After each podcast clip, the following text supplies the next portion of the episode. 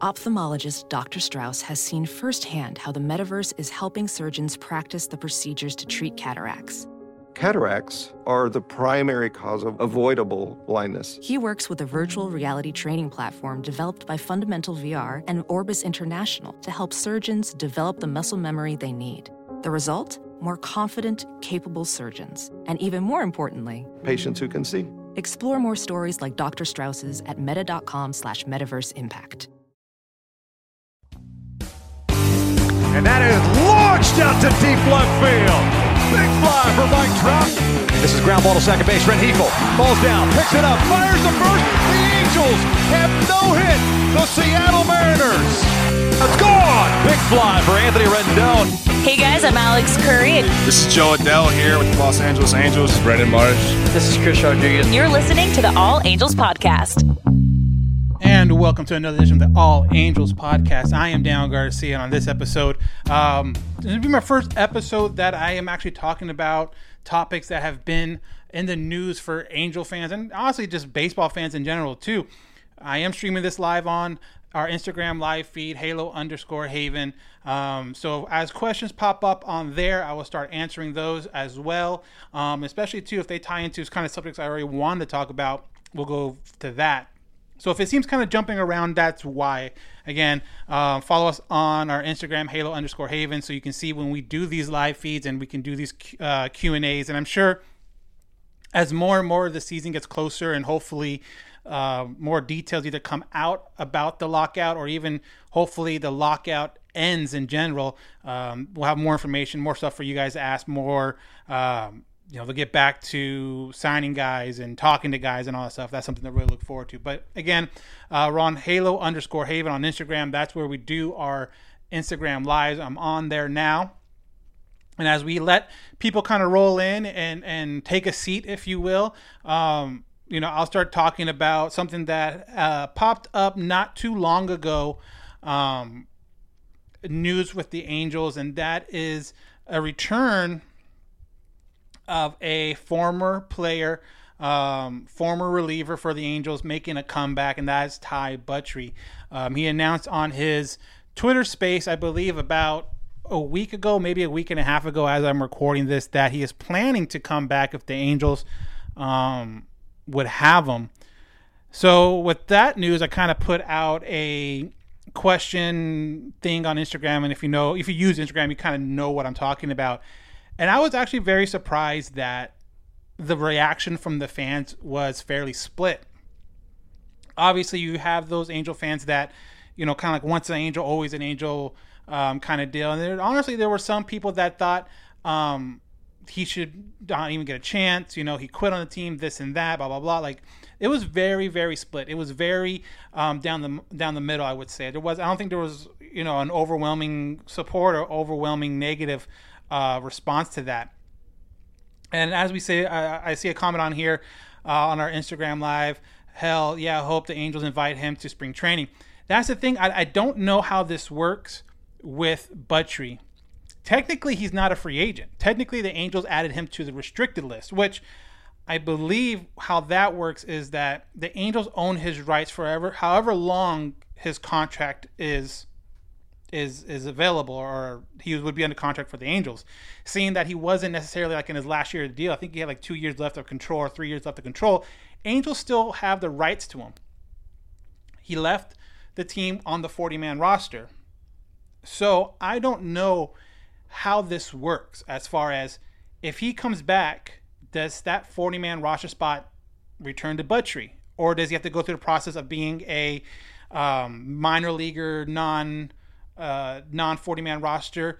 And then if he does come back as a 40 man, um, and as he comes back, uh, you know, on the 40 man roster, can he actually make those moves because of the lockout? You can't, Angels, MLB Baseball cannot make any moves signing, releasing, trading anyone that's on the 40 man roster. So if Buttrey does come back and Angels do want to, uh, do want to come back, can the Angels do that now, or if that's something that needs to happen down the road? Again, you're right. The Riverside Halo said he technically retired. Well, he technically retired, but he will be he again, like I said, he he was uh, on the inactive list for the Angels, so the Angels own his rights until he that contract would theoretically expire, and him being under control for a couple years, I think obviously it would be a couple years before he would be he would have to be retired. I think for like three years before he can come out and just be a, a, a full free agent.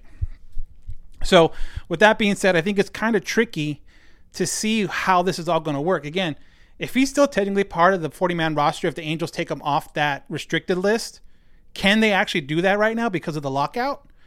Because they can't have any contact with any 40 man roster player at all. And obviously, you see that with if you go on MLB.com, you see the players' faces, and the MLB now doesn't have the likeness of them; they just have their name. Uh, the Player Association owns the likeness of the players, so technically MLB can't use their face or anything like that to sell tickets, sell videos, um, even like hype videos. They can't even use that stuff. So if Buttrey is still on the man on the 40 man roster, this might be something that we are unaware of or might not have a uh, resolution to until after the lockout happens, whenever that happens. And, you know, for his role, and again, if you've been listening to us or downloading us for a while now, first of all, thank you. Second of all, you are familiar with, we did have Ty Buttrey before the 2020 season, um, and uh, right before spring training or during spring training, right before uh, the shutdown. Literally, we talked to him uh, on the podcast. We go to spring training the next week. We meet him. We talk to him, and then four days later, everything gets shut down. So personally, I like the guy. The guy is great. His him and his wife are great. They're doing a lot of things now on social media, which I think is really good. But if I'm going to separate the artist from the art, and again, Ty is a great guy. I don't want people to misconstrue like, oh, you don't want him back or you don't like him or this like like I just looking at what he's done and how he ended that last uh, 20 season. You know what? And he it, and he said the fans not being in the stands had a big part to do with it, which I agree, which I totally believe. I, he has no reason to make that up or fabricate any kind of excuse or anything, but I believe that. But if if you know how much if 2020 didn't end the way he wanted to, which I, I believe he he you know he would agree, and then you sit out for a year. I'm just not sure how much of a you know every everyone hopes everyone is really hoping for the Buttrey of 2019.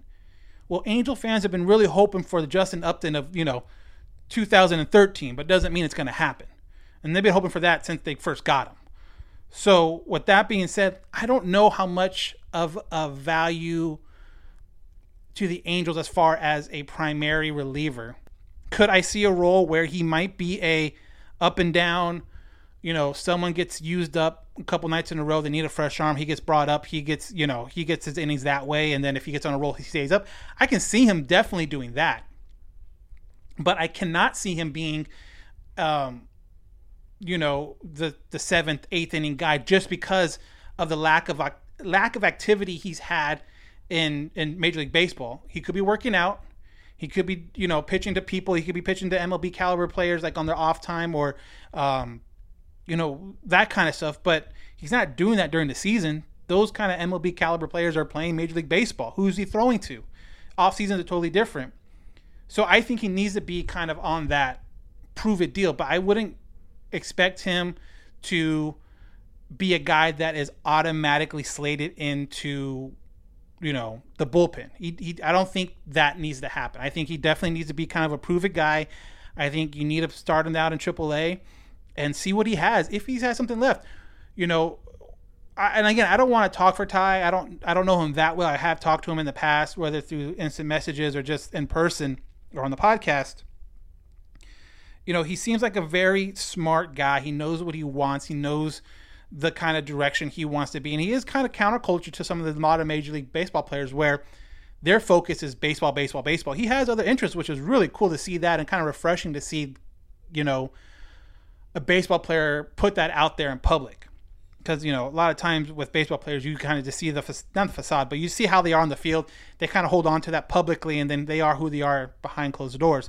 I believe Buttrey is who he is and he puts it out there, which is really cool. And and that's another thing. He does have a lot of stuff going on, how is the balance of that's going to work? Is he going to miss that other stuff if now his time is being consumed by baseball? Because, I mean, we all know it. We're fans. Baseball is a you know, a grind. It's an everyday grind. Is he going to miss that other stuff and then kind of figure out, you know, maybe baseball wasn't isn't for me. Maybe I had an itch, I scratched it, I came back, I saw I wasn't, you know, I missed all the other stuff. The other stuff fit me better. I'm gonna go back. We don't know that. We don't know his mindset to that, and so I don't know how much.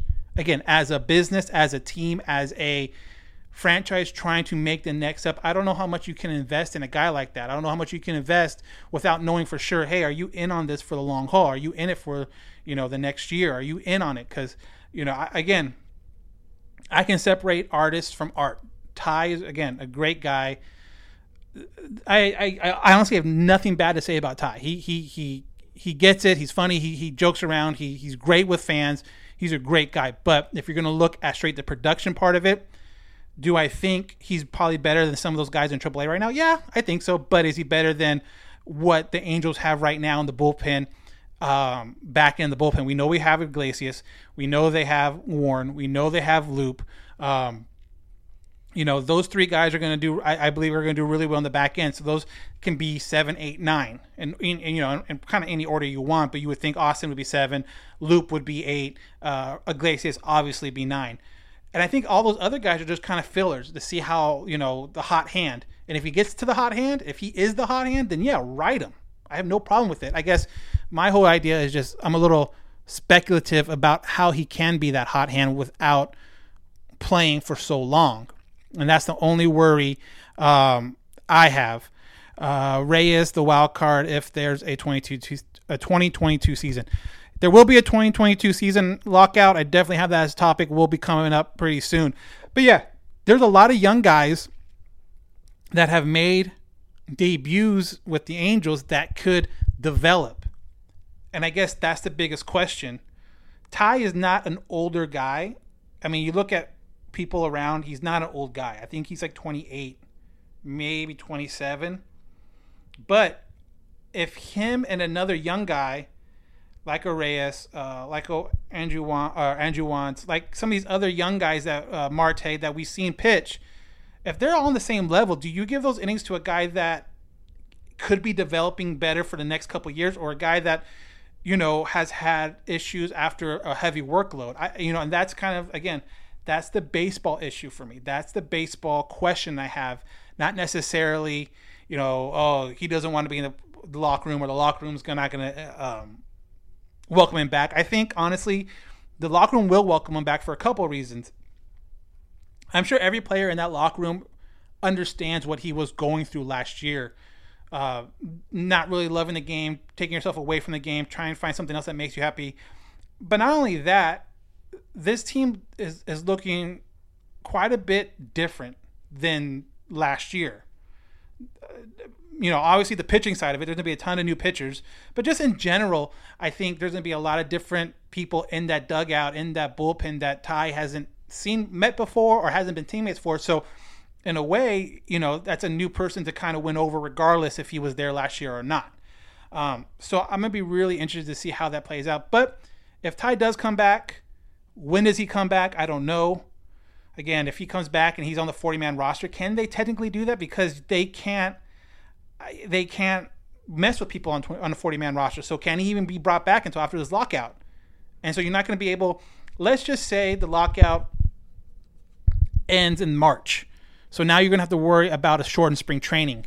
You bring him in. You have no idea what he's done for over a year plus you know, and you're not going to have a good idea what he can do until he gets into actual games. So at that point, you're starting him in the in, in AAA. I don't know how you can bring him up into the majors if he has a short spring training, and you can't. Like that's the thing too about this lockout, how it sucks and probably hurts Ty, is that no one can go out there and watch him pitch and see if he still has it. And I'm sure like there's workarounds, like hey, take a video yourself and post it on your YouTube, and we can do it that way. But in person, talking to, I don't think the Angels can have any kind of contact with him until this lockout's over because when he left, now he's on the restricted list. He's still on the 40 man roster. I mean, he was like on the 40 man roster, like lists on MLB.com for a really long time after he was on the restricted list. So this Ty Buttrey thing might not be resolved until the lockout is. And even then, it's going to answer a whole bunch of different questions is, you know, where is he, where is he going to fit with this team? Because at the time, too, you would think Angels are also going to be making more and more moves for the bullpen once the lockout does happen. I don't think if they welcome Ty back or they want Ty back, this is going to stop them from, you know, oh we we got our bullpen. No, they're going to make more more moves, and that's going to add to competition, and Ty's going to have to earn a spot there. But again, Ty's a great guy. I, I hope he I hope he does get back to 2019 because that's only going to help the team. That's only going to help himself, and that's only going to help you know the fans. And I think that and that's what I want. I'm just again separate the artist from the art. I am skeptical of that happening, but I hope it does. Uh, big thing too was that he completely honest is why he left. Yeah, he was completely honest why he left. He wasn't trying to sugarcoat anything, and I and I, and I think he gets a lot, a lot of. Um, I think he gets a lot of credit for that, and he should. He should. He was completely honest with the fans. He was completely honest with, I'm sure, with the teammates at the time, and he should get a lot of credit for that. But is I, I think what uh, Butchie was in AAA before he made his decision to quit. He was in AAA, but he was also still on the 40 man roster. So the, whether he was in AAA or the majors, it doesn't matter. He's on the 40 man roster. So that's a totally different thing. Man, that's rough. Uh, Dylan, I don't know what to tell you. Uh, I, that's an honest thought. I'm not going to sit here and, and sugarcoat and and and act like every move's the right move or, or I agree with every move. Again, I hope he I hope he does well. I do, but if you're going to ask me to to make a logical guess, and you know, I, I, like to think about it as if you had to put up your mortgage make a bet on X and Y, would you what side would you put? I'm going to say, you know what, great guy, but I don't think he he gets to the level where he's a seventh, eighth, ninth inning guy with with the Angels. Maybe what's best for him, and maybe, and I wouldn't be mad about this either. If this is what's best for him, maybe the Angels do DFA him. Maybe he does go pick up with another team. You know, I, I think he's he's based out of Florida right now. Maybe it's an East Coast team where he could be home more. You know, maybe that helps with with the mental aspect of the game, and he can really focus in on that. And that's and and that might be what he needs. And if that's what he needs, that is, um, that is exactly what needs to happen. Oh, I mean, for his development because the lockout. Yeah, I mean, I think that's a lot of guys now, especially minor league guys that want to get into the facilities and work out and show these coaches that they've been improving, and they have not been able to do that. Uh, I just uh, this is from Riverside Halo. I just think he might be lost in the fold with many younger arms trying to make their mark, and I agree. I I agree with that. I think obviously with the youth, we saw the youth movement in the bullpen last year with the with the Angels.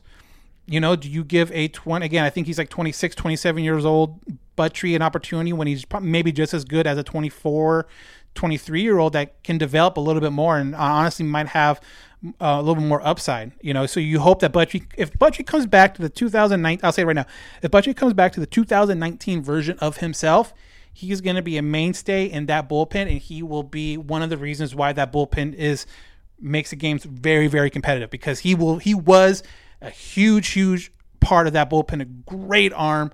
Um, and honestly, that year, I think he should have been in, in an All Star, and I think he got robbed of that. So if he can be that, sky's the limit. I think for the bullpen because you already have the back end kind of sewn up. But I just, as a person, as someone looking at a player, not you know, again, but he's a great guy. I have to see it first. Uh, he's got the fastball to be competitive.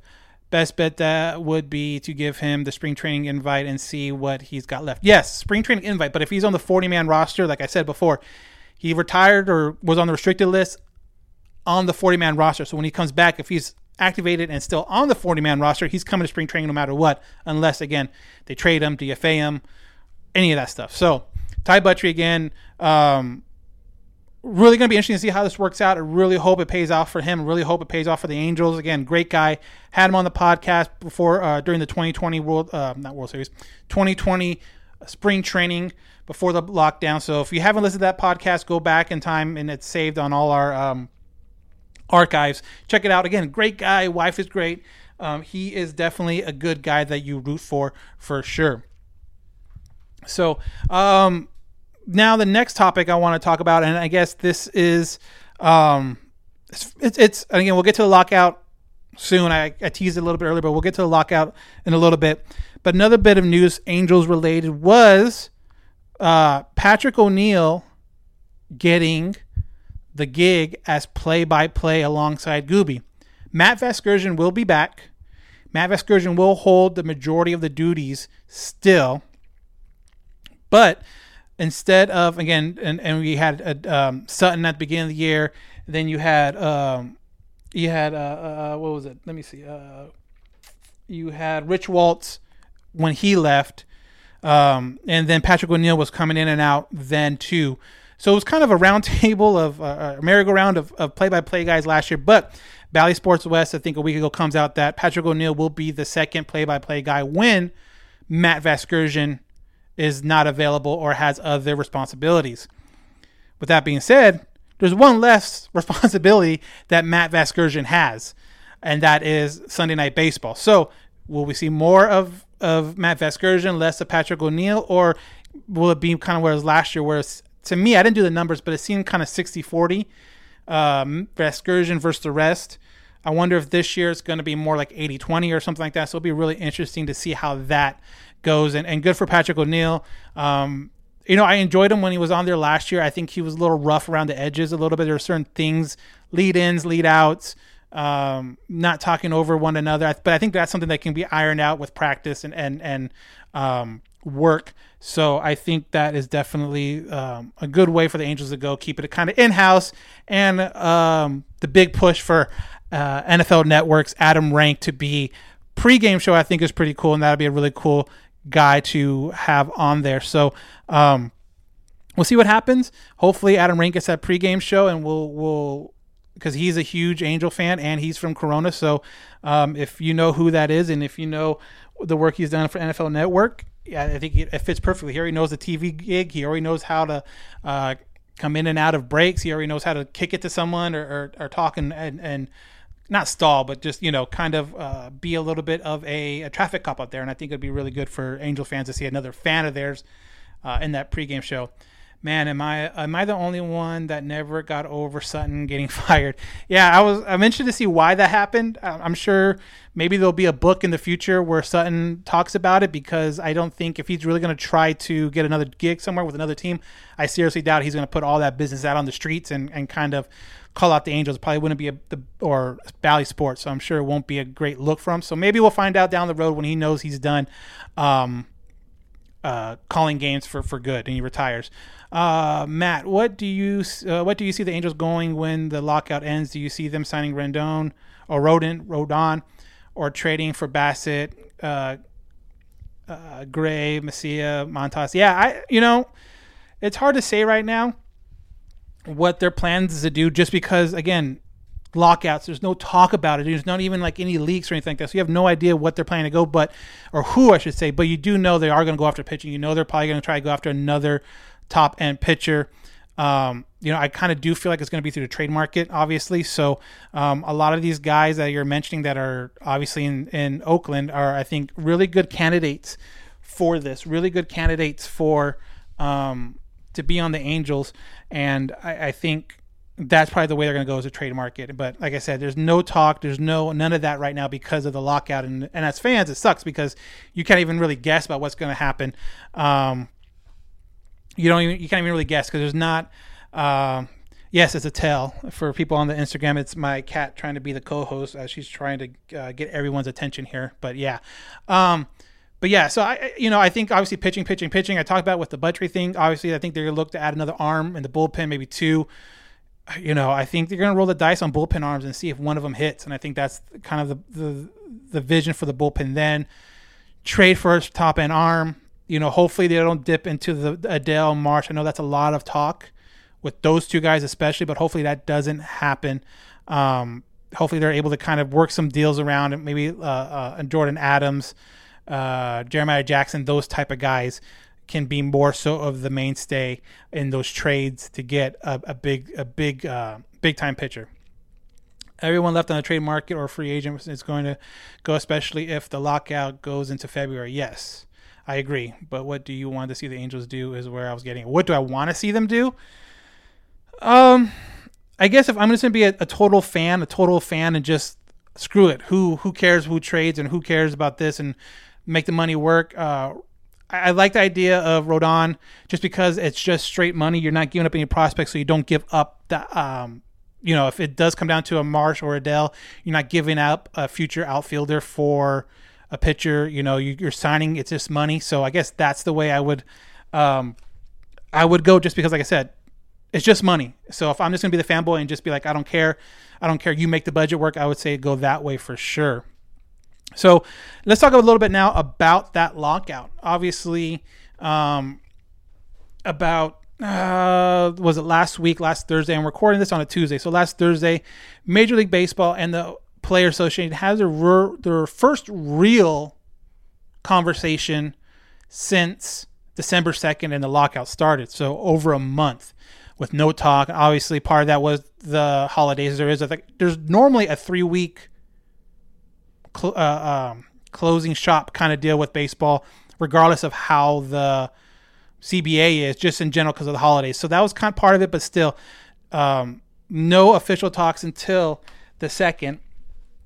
And uh, you know we'll, we'll see what happens, but honestly, guys, I don't see this lockout ending anytime soon. I know the players are probably supposed to come out, come back with a counter offer within the next week or so, um, but I do not see how um, that those talks are going to get the get it anywhere closer as far as um,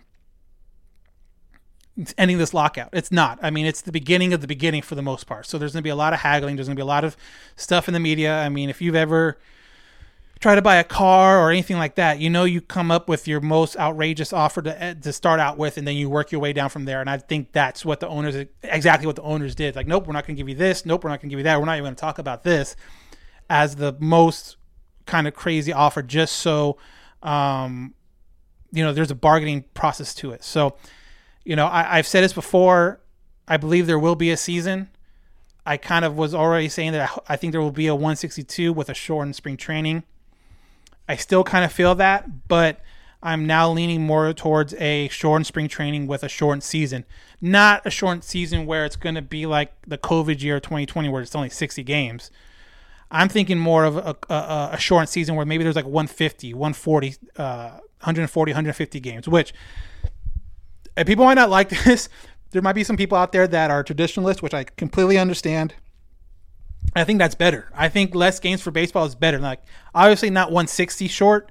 I think that's too short for a game like baseball. But I think if you could get the season down to 150, I think that's a perfect, you know, um, a perfect number for baseball. I think I think that's a good number. So that's kind of where I'm leaning at now, where it will be 150 games, shortened spring training, um, because you got to think about it. There's no hard deadline on this lockout to end. The the kind of soft, kind of hard uh, deadline is when games start, professional, the regular season games, where players and owners start losing money.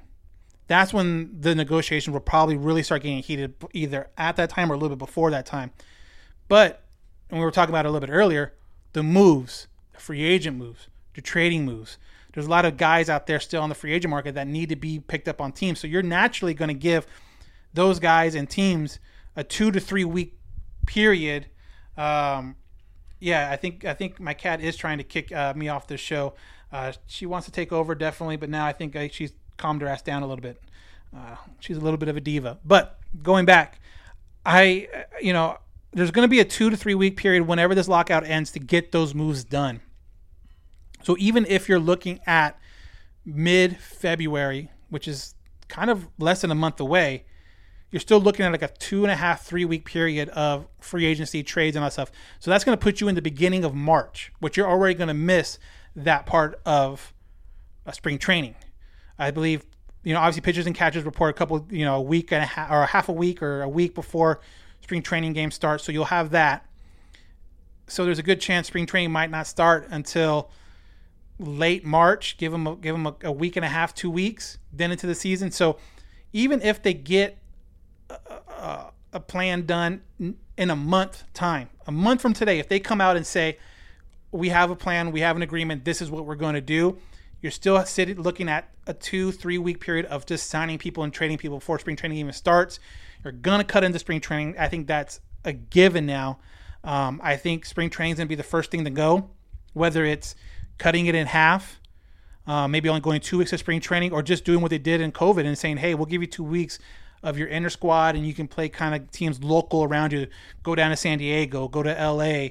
Um, come San Diego comes up, LA comes over. Like keeping it kind of local like that, like 2020, I can see as a possibility. But as I say right now, there's no way that the spring training is going to happen as a full schedule, which sucks because as spring training, we we we we like going out there as fans and, and seeing the fans or seeing the players and getting close to the players.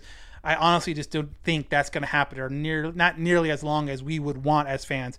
I think honestly, spring training is going to be a casualty of this season. Hopefully, it doesn't skip too much into the regular season, but I think spring training is a no go this year, at least not the full one for sure. Do you think there's a chance they skip spring training and go right into the season? I do not think that's going to happen. Again, I don't think they'll skip it completely. Will they rename it? Will they say, "Hey, this is training camp, and you guys are going to be, um, you know, with you with each other, with yourselves, with your teammates, with your organization, and work out that way?" Yeah, but there's no way you're going to go, "Hey, we signed an agreement today. We'll give you three weeks."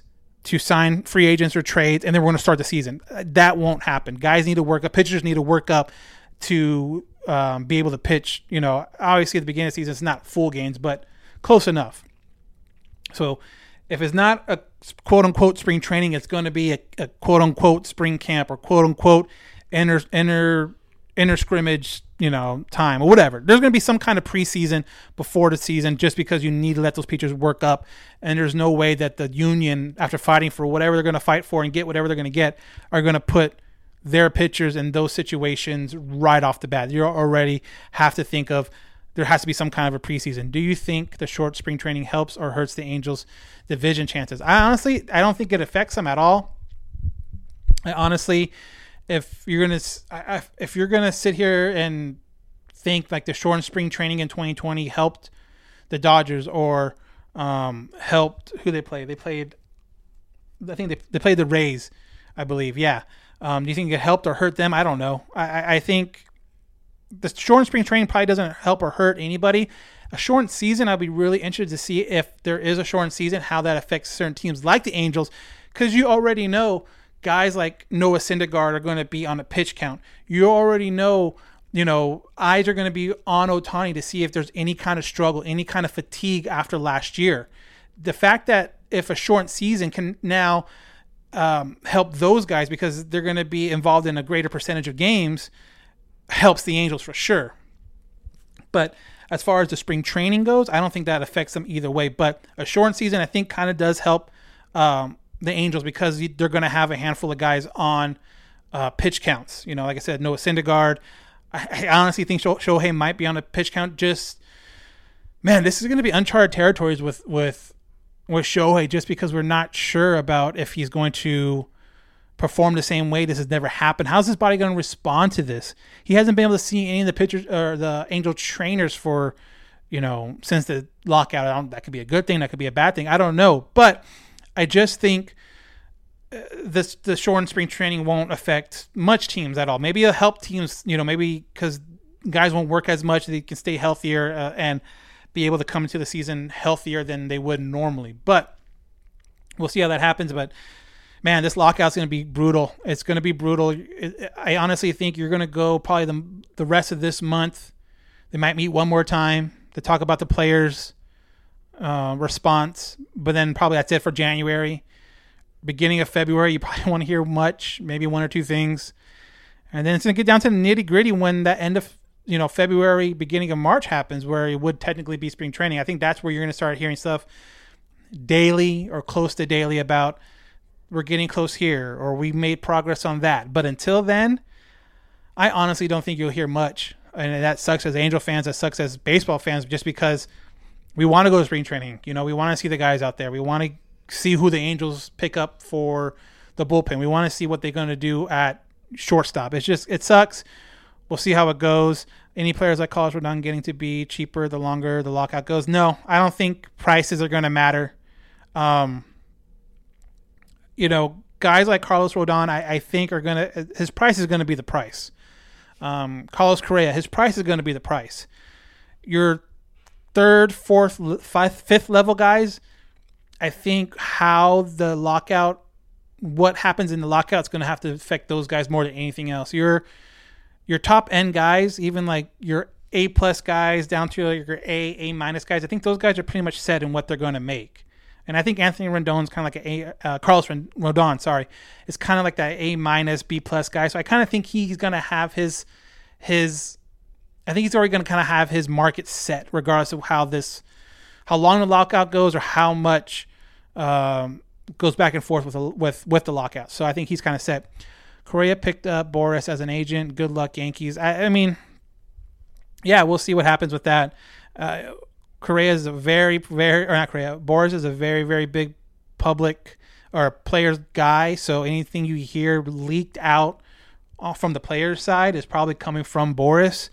Um, agents sh- aren't supposed to be in those negotiations with players, but you look at the committee committee of players in the in in the negotiations. A lot of them are Boras clients, so I'm sure he's he- overhearing a lot of stuff. I'm sure he's leaking out stuff to, um, you know, certain people to get try to get players to leverage. So, um, if you hear a leak from a player standpoint, I'm I'm would be pretty sure that's coming from Boras and one of his clients. So we'll see how how that goes. But yeah, lockout I, I don't think happens ends anytime soon, which sucks. Uh, it would help the guys to get into Arizona, into Tempe, and get into those workout programs as much as they can. You're trying to see guys now post their workout regimen a little bit. Marsh posted on his story today. He's in the cage batting. Um, if you hadn't listened to the last podcast with Andrew Wantz, the reliever for the Angels, he's already kind of working out and already kind of eyeing, uh, you know, as if they're going to start already because he said he'd rather be ready and then not start than them start and him not be ready. So we'll see what happens. I think uh, River, the Riverside Halo, I think it'll come down to a shorter spring training and maybe a slight drop in regular season games. Yeah, I think that too. I think you go two weeks spring training or two weeks camp, whatever they're going to call it and I, I kind of feel like 150 games gives you about two weeks, maybe a little bit more than two weeks to kind of get your free agency market done and, and get your uh, trades and all that stuff in. So if I had to take a guess right now, and again, next week, next two weeks, this could all this could all change. I think two weeks spring training, 150 games is probably going to be the season, but that's going to be a hell of a lot better than the 60 game season that the Angels and Major League Baseball had for the um, COVID 19 season. I think 150 doesn't necessarily hurt the game that much at all, if at all. It might actually make it better because you're going to be kind of more into the, hey, you know, those early games don't really count. Like, no, at 150, you know, you're kind of already hitting the floor running. And I think that's kind of might be a good thing for baseball and draw more interest in it. With the news about Cray um, hiring Boras, do you see the Angels have any chance at signing him? To me, I don't think so but that's just me. I don't think they're really interested in Correa. I don't think that's a need. Like I said, coming out of it, I honestly uh, out of the lockout, I think they will be targeting pitching first, starting pitching, bullpen pitching. I don't think, um, I don't think he will be a top of the the draft board, if you will, the top of the free agent board for the Angels, or should he be? Uh, I think they obviously need to invest that money in pitching and and let's not forget, too, there's a big, big cloud looming over the Angels after this season. Ohtani is going to enter his last year of arbitration at the end of this year. He'll have one year left under team control. Do you back up the money truck and give him everything he wants right now? Or do you give him that one year arbitration and you hope you re sign him when he hits free agency? And if you're going to try to back up the truck now, at the end of the season, if he continues the pace he has, you can't really afford to have guys like Trout, Rendon, um, Upton will be gone. But if you're going to sign a big league, a big name pitcher, you can't afford to have those big name pitchers on there. You're going to start have to making decisions on some of your younger players as far as them coming up in free agency too. So Ohtani's a huge, huge cloud that can, you know, part and show sunshine and everything good for the Halos, or just pour down rain because his price is going to be out of the Angels' range if they sign too many big contracts and need to start kind of planning for the future a little bit. And honestly, I think the Angels play out this year. See what if Ohtani's legit, and I, by, by what I mean by legit is that he can continue to be at this level that no one has. And again, it's because this is a level no one has ever seen before. So to act like we know what the hell's going to happen year to year is just super naive. We don't know what's going to happen year to year with this guy because it's never happened. If it happens for another three or four years, great. If it happens just for last year, glad that we we as fans saw something special that we might never see again.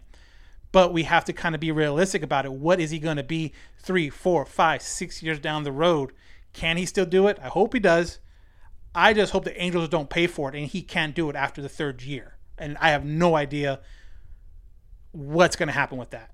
But when it comes to Ohtani, if you're going to say what the worst case scenario is it with him is, you sign him to be that two way stud, you know, hitting 50 bombs, him winning 20 games. If you're going to sign him up for seven years of that and he only gives you three, that's probably going to be one of the worst poss- one one of the worst outcomes for Angels um, for a while. So you just hope that they're smart with his contract, whether that's incentive based, whether that's um, you know maybe short contracts, two three years, and he if he keeps on proving it, you keep on back in the truck. You keep on adding those options. Um, so it's gonna be really interesting to see how they get creative with that contract because, man, Ohtani's gonna be like a year to year guy. I have a feeling just because you, again, you have never seen this before, never seen this before, and I don't know how long it's going to last. I hope it lasts until he's 40 years old and he's won eight MVPs. But I have no idea if it's a one year deal or a, you know, three year deal, two year deal, or whatever. So that's gonna be something really, really interesting to see what happens. I uh, I think it'd be smart to see him uh, production for this upcoming year. Yeah, that's why I think you'll see his production for this year knowing that you have a, an extra year as a safety net, you can start negotiating at the end of this coming year. And then if it doesn't work out, you know he's going to be with the team for at least one more year.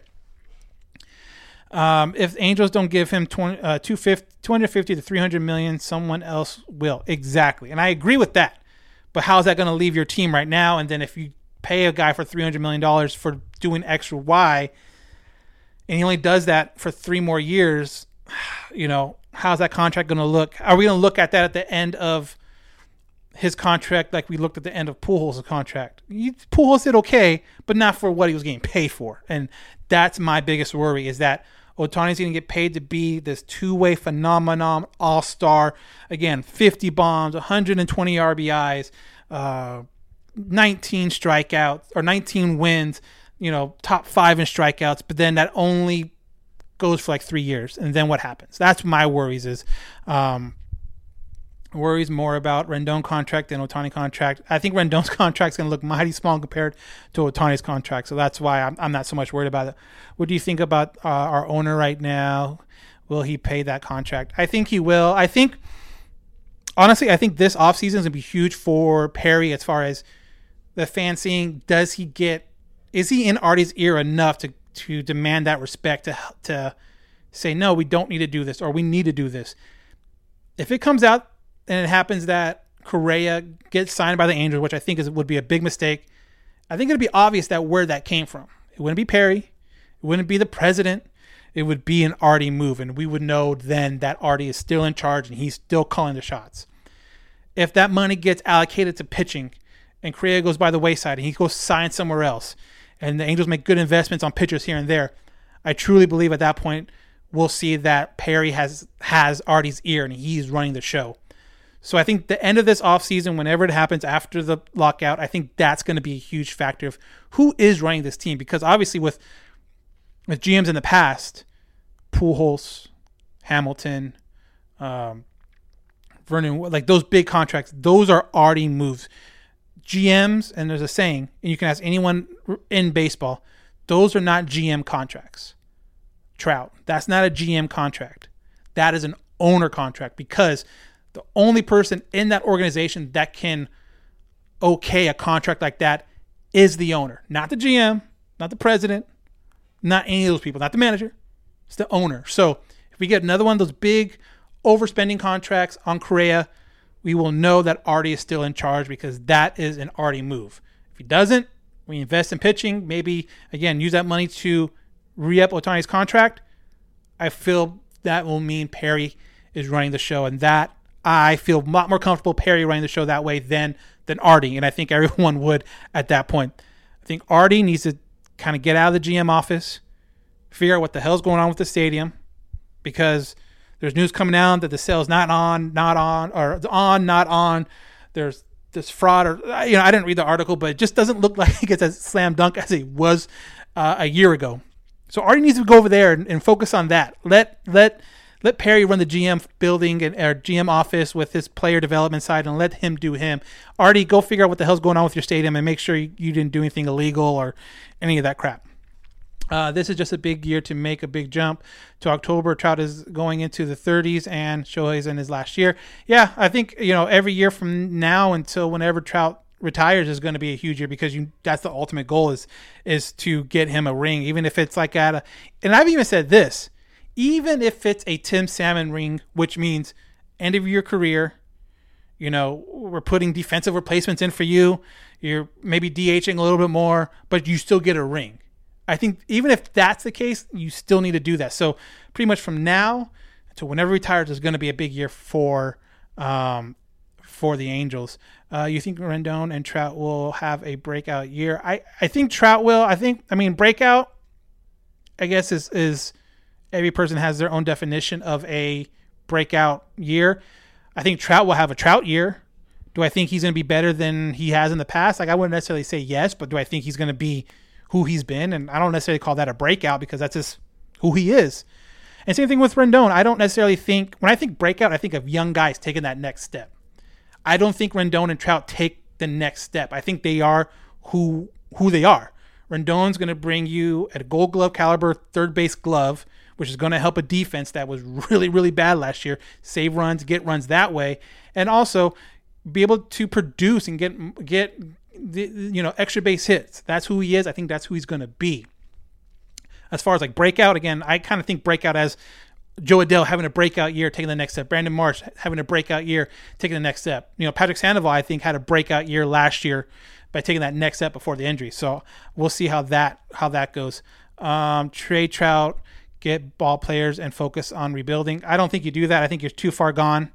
Um, you know, Trout will get you a pretty penny, but you're not going to get a dollar. I mean, you're putting, you know, pennies on the dollar if you do that. And and and I don't think you do that. You don't do it to the fan base. And, and um, the only way that ever ever ever happens is Trout comes into the office and says, "I want out." That's the only way that ever happens. And I don't think he's that kind of guy. I don't think you do that. I think you do your damnedest to rebuild around him. And again, if that means he's 38 years old playing right field and needs to come out late for defensive replacements, but you still win that World Series, you owe him to that for sure. Again, unless he comes in, start banging a drum saying, I want out, you do not trade Trout. So if Perry's running the show, the team right now, then let's say welcome to Freeman to Anaheim. Yeah, I guess that, that, that's way of looking at it too. If there's any kind of big position player type free agent market or free agent signings that Angels don't necessarily need but looks good, then yeah, it would be a Perry move. Uh, th- that's that's for sure. Off topic, are the Angels still looking to get a new stadium or refurbish the, their current one? I kind of talked about that one like a couple seconds ago. There's a new article that came out, and I don't know what the hell is going on with that stadium. I guess I don't know if it was some shady stuff that he did or or he didn't go through the proper proper channels, but like I feel like the city was fighting it or some other developers were fighting it that they didn't get a fair shot to to bid on it or you know I I, I honestly do want to start looking into getting someone on the podcast that has written stories about it or knows more of it than I do. I have no idea what's going on with that stadium, but it doesn't look like a slam dunk, like either refer like the drawing that they put out last year or maybe a little bit more than a year ago where it's you know the parks and all that stuff that seems like even further away than we originally thought we thought hey we'll get that you know by 2028 we'll have a brand new stadium or 2027 we'll have a brand new now it looks like if that happens 2032 or something like that. I don't know what's going on, but it does not seem like it is uh, going as smoothly as we were hoping for. Uh, name your starting lineup next year. I mean, obviously with the guys we have now, uh, Stassi behind the plate. Again, this is not a batting order. I'm just I'm just working my way around a diamond. Stassi behind the plate. Um, Walsh at first. Open competition at second, whether it be Rengifo, Stefanic, couple of the guys they got brought in. That's going to be an open competition there. I'm not sure who's going to be there, but I think I do think they move Fletcher to short. Obviously, Rendon. You have Marsh, um, Trout, and and Adell in the outfield. Ohtani DHing. You know, and I think I think there's some guys that would be brought up that might be kind of I think their, their fourth outfielder spot's going to kind of rotate. But again, that's what the players they have now. I don't think you know position players are going to make a big big addition in the meantime. Yeah, no prospects are worth the best player in league. Will Fletcher be here every day? I kind of answered that uh, in 22. I, I think that's the best move to make, just because. Um, I, I just I, you know I, you, you save money that way. He he plays a good shortstop. There's no questioning that he plays a good shortstop. So you're not putting a guy out there that might be, oh, I don't know. We'll see what happens. I think he does a really good job playing shortstop, and I think that's a good way of putting it. The argument was kicked down by the state side. It uh, said it, did not met the regulations for development. Yeah, so I'm sure. Yeah, I'm sure there's a lot of shit going on, and Arte maybe just needs to focus on getting that and getting his property. Thaiss, I do think Thaiss will come in as a backup catcher behind Stassi, but I do think they might sign someone, a, a, a catcher in the offseason, not Suzuki, but a guy like that that competes for that backup catcher to kind of push him to see if he can be that backup catcher, the everyday back or the you know the team's backup catcher. Um, I think I think he I think he does end up getting that backup catcher position, but I do think they bring someone in to compete with him because I, am not sold on him completely yet. Um, Fletch doesn't really have the best of arm. I saw him play third base when Rendon went down a couple years ago. He made plenty of those throws. I think it's one of those sneaky arms where you're right. He might not have the best arm, but I also don't have to worry about that arm ending up in the third row of uh, behind the dugout either. So I think Fletch doesn't have the strongest arm. No, if you're looking at if you're ranking shortstops in the arm strength, he's not top three or top five maybe, but he's not bottom thirty either and he's going to make the plays. And I think he's a smart enough player. And this is kind of on the player and on the manager as far as shifts go, helping the player position himself right so he doesn't have to make the overly extended throw to first. So, does he have the best arm? No. But does he have the worst arm? No. And he's made plenty of plays at third base, which obviously is a longer throw than than than mess up. So I trust Fletcher 100% at shortstop this year if that's what they want to do off topic off topic have you or anyone on here seen the asteroids up in space go through the telescope earlier today? Uh, i have not. Do you see this team 10 15 wins over 500 it's hard to tell right now. And again it's happened a lot about that pitching staff. They they they rolled the dice on a couple of these pitchers. Um, obviously thor being the biggest part of it. If we get thor anywhere close to what he has been then yeah, I could see him 10 games over 500, 15 games over 5. I could definitely see that. But if he continues to not get healthy and continues to struggle, then no, this game, this team's going to be struggling at 500 or maybe even below. Um, we'll see what happens. Um, Brandon Davis is a wild card at short. I think going from A to double or A to triple deserves a look in spring training. Yeah, I, I think it's a wild card. I don't think he is and again, if if the person at whoever plays second base is doing a good enough job, the only reason why you would move Fletcher from shortstop to second if the people at second cannot get their shit together. If they are fine, then they're good. Then then I don't think there's a reason to move him off of shortstop. You you know you let them develop and and, and maybe be that extra guy off the bat off the off the uh, bench. Um, next time played short two even being a smaller guy isn't as dominant. Yeah. Uh, let's see. Uh, trade Marshall Adell. I hope not. Um, I honestly though, I honestly hope you those keep those two guys because I think they've proven that they're going to be two, two. You know, with with Trout out there, that's going to be your outfield for the next, you know, five six years. So, especially if those Brandon Marsh and Jo Adell take the next step, there there's a very good chance that those guys are going to be all stars in the future, and I don't think you trade that right now. But uh, we'll see what happens. I honestly don't think they will. I hope they don't. Th- again, we'll see what happens. I hope they're able to kind of work deals around for maybe some of their next level, um, next level uh, prospects. So, so we're kind of going close to an hour right now. So to kind of skip ahead a little bit and kind of talk about a little more with the Angels and kind of my two cents on it. Nothing real big. International signing period happened. Angels signed 16 different players, which is great. Um, it's good that they're trying to get players in the system, some very um, highly regarded guys, but at the end of the day, these are you know 16 year old kids 15 16 17 year old kids that won't see the field for another four years maybe five years maybe depending on how old they are. Great. We'll see how it plays out. I mean, I don't know if you can get too excited about these guys, especially when you don't know how they're going to pan out. Some of these guys might not, um, might not even see minor league baseball. I don't know. So um, we'll see what happens. We'll we'll see um, how that works out. Again, 16 guys signed this international signings. You probably won't see them for another five years. Um, it is what it is, but at least they're trying to inf- influx this this system with young talent, and hopefully, you know, if, if three of those guys pan out and they make their way up to the majors, then I think that's a good signing class. But that also means 13 of them didn't make them, so um, we'll see what happens. Hopefully, but like I said, there's a good chance Joe won't be around when Joe Maddon won't be around when these guys make major league debuts.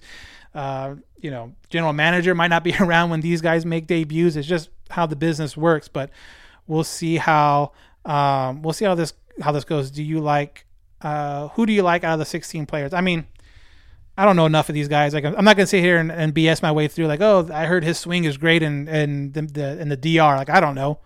We'll see what happens. We'll see. Like, once they get to the states in a couple years and they start their process at the low A level and they're over here in San Bernardino, then oh, I'll be like, okay, that that kid looks good. I'll look up like, okay, he was part of the 2022, you know, international signing class. Oh, okay, now I can go back and look at him. But I, I don't try to tell the future that way. Like, let me wait till they get to the to to Inland Empire at least, and and they're 18 years old, and I can see them that way. So we'll see what happens. I'm not going to sit here and lie to you guys. I'm not going to be like some some some other people. So we'll see what happens.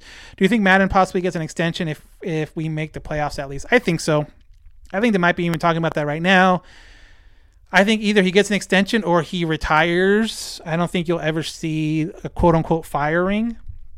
But you know, we'll see how this goes. But I think this team does is good enough to make the playoffs if everyone stays relatively healthy. Again, I don't think any team will be a completely healthy all the way through this the the season. You just need to kind of keep your major major injuries low, and and hopefully everything pans out the rest of the way.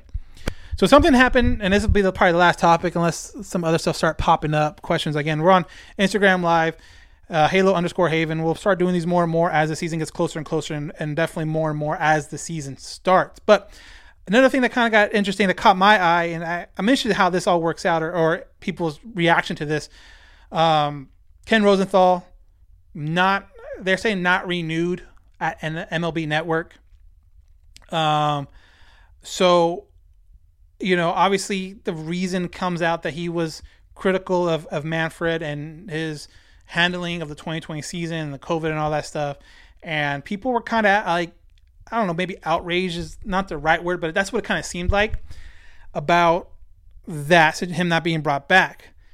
I think what people have to realize is that MLB.com is, for me personally, MLB.com or not MLB.com, MLB Network is great for highlights. It's great for you know, um, like recaps and, and stuff like that. They do a great job with top 100 players and or top, you know, shortstops, whatever. That's great. That's cool. But if you're looking for like honest to God, like kind of journalism stuff, that's not the place to find it.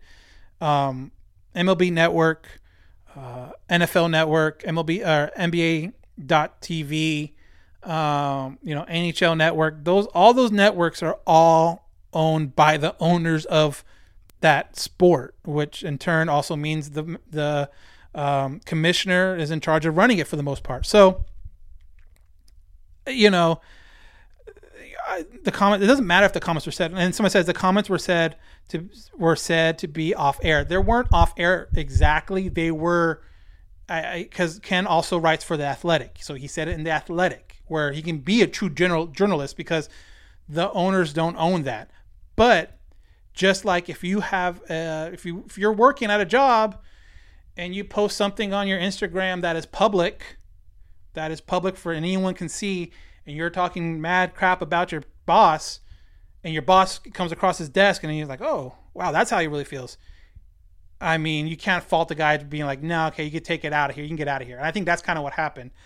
Um, and you know that's unfair. That sucks. But I think you honestly, if you're looking for journalist stories types of news for baseball, breaking news type of stuff, you have to go to kind of their independent, not independent because they're really well backed, but like the athletic local beat writers because you can't, you can't you can't necessarily depend on MLB Network for that type of news, is because man, they own they own the streets. You know, they own it's almost propaganda at a certain point. So, you know, Ken Rosenthal will be still doing his work on um, Fox and Athletic, and that's obviously Athletic. I think is a really good place to go for that kind of information. But yeah, it kind of sucks, but hey, it's the way it goes. And, and I saw a lot of people were upset about it, but you can't be talking about your boss like that, even if it is on a different platform. But if it's out in public, it's out in public. Now, if he said that in private to his buddy and his buddy ratted him out about it, then that's a whole different story. But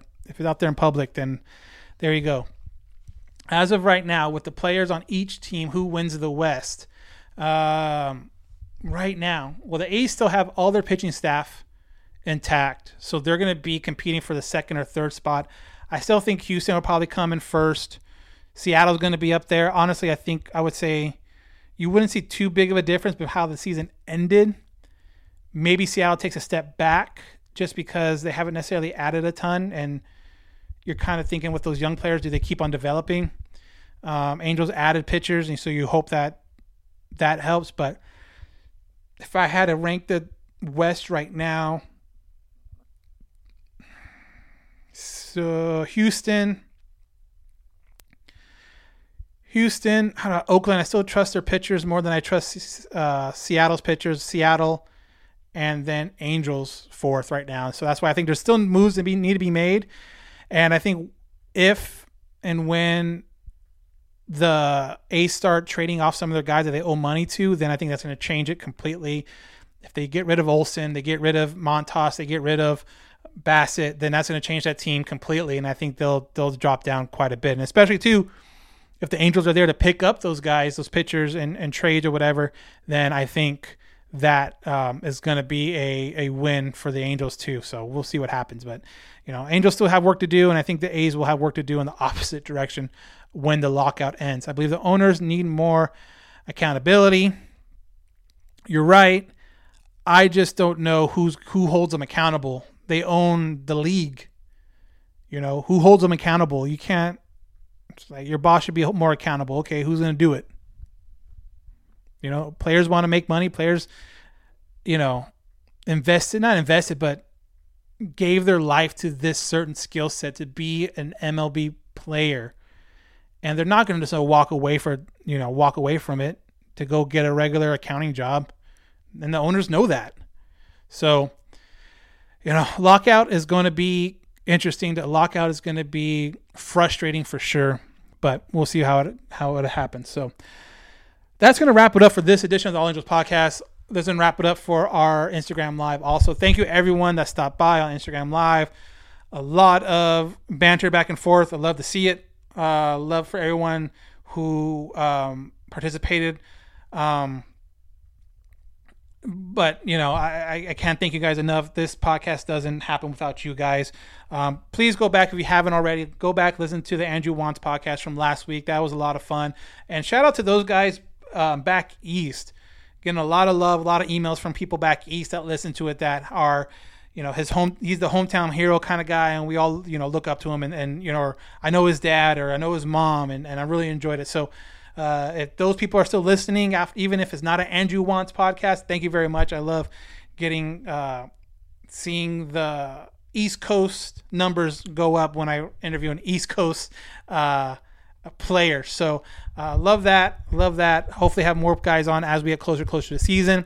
But definitely follow us, Halo underscore Haven, uh, Twitter, Instagram, All Angels Podcast is our email. Reach out to us anytime you have a comment, concern, or anything like that. Always trying to make this better. Always trying to make it more fan friendly. If you have a different way of trying to make it better than the Instagram Live, then I'm all ears. I just we've always had the best response on Instagram Live, and that's kind of why we do it. Um, but until next week, I should come out next week. Hopefully, I'll have a guest on. I kind of have some ideas rattling around in my brain. Hopefully, it happens. Hopefully, it works. Um, but until then, thank you guys again for listening. Really enjoyed it. Please rate, subscribe, review iOS, Spotify, all those other podcasts that I'm probably forgetting. And uh, for people watching on Instagram Live, thank you for uh, holding on because you're right. My cat was trying to bust down the door for the most part. She is now sleeping now at the end of it, of course. But uh, thank you again. Really appreciate it. I am Daniel Garcia, and this has been another edition of the All Angels Podcast.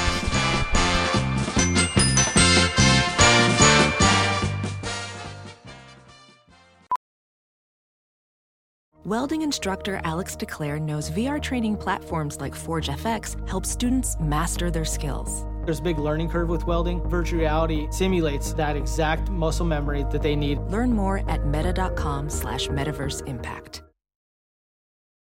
As you write your life story, you're far from finished. Are you looking to close the book on your job? Maybe turn a page in your career? Be continued at the Georgetown University School of Continuing Studies. Our professional master's degrees and certificates are designed to meet you where you are and take you where you want to go. At Georgetown SCS, the learning never stops, and neither do you. Write your next chapter. Be continued at scs.georgetown.edu slash podcast.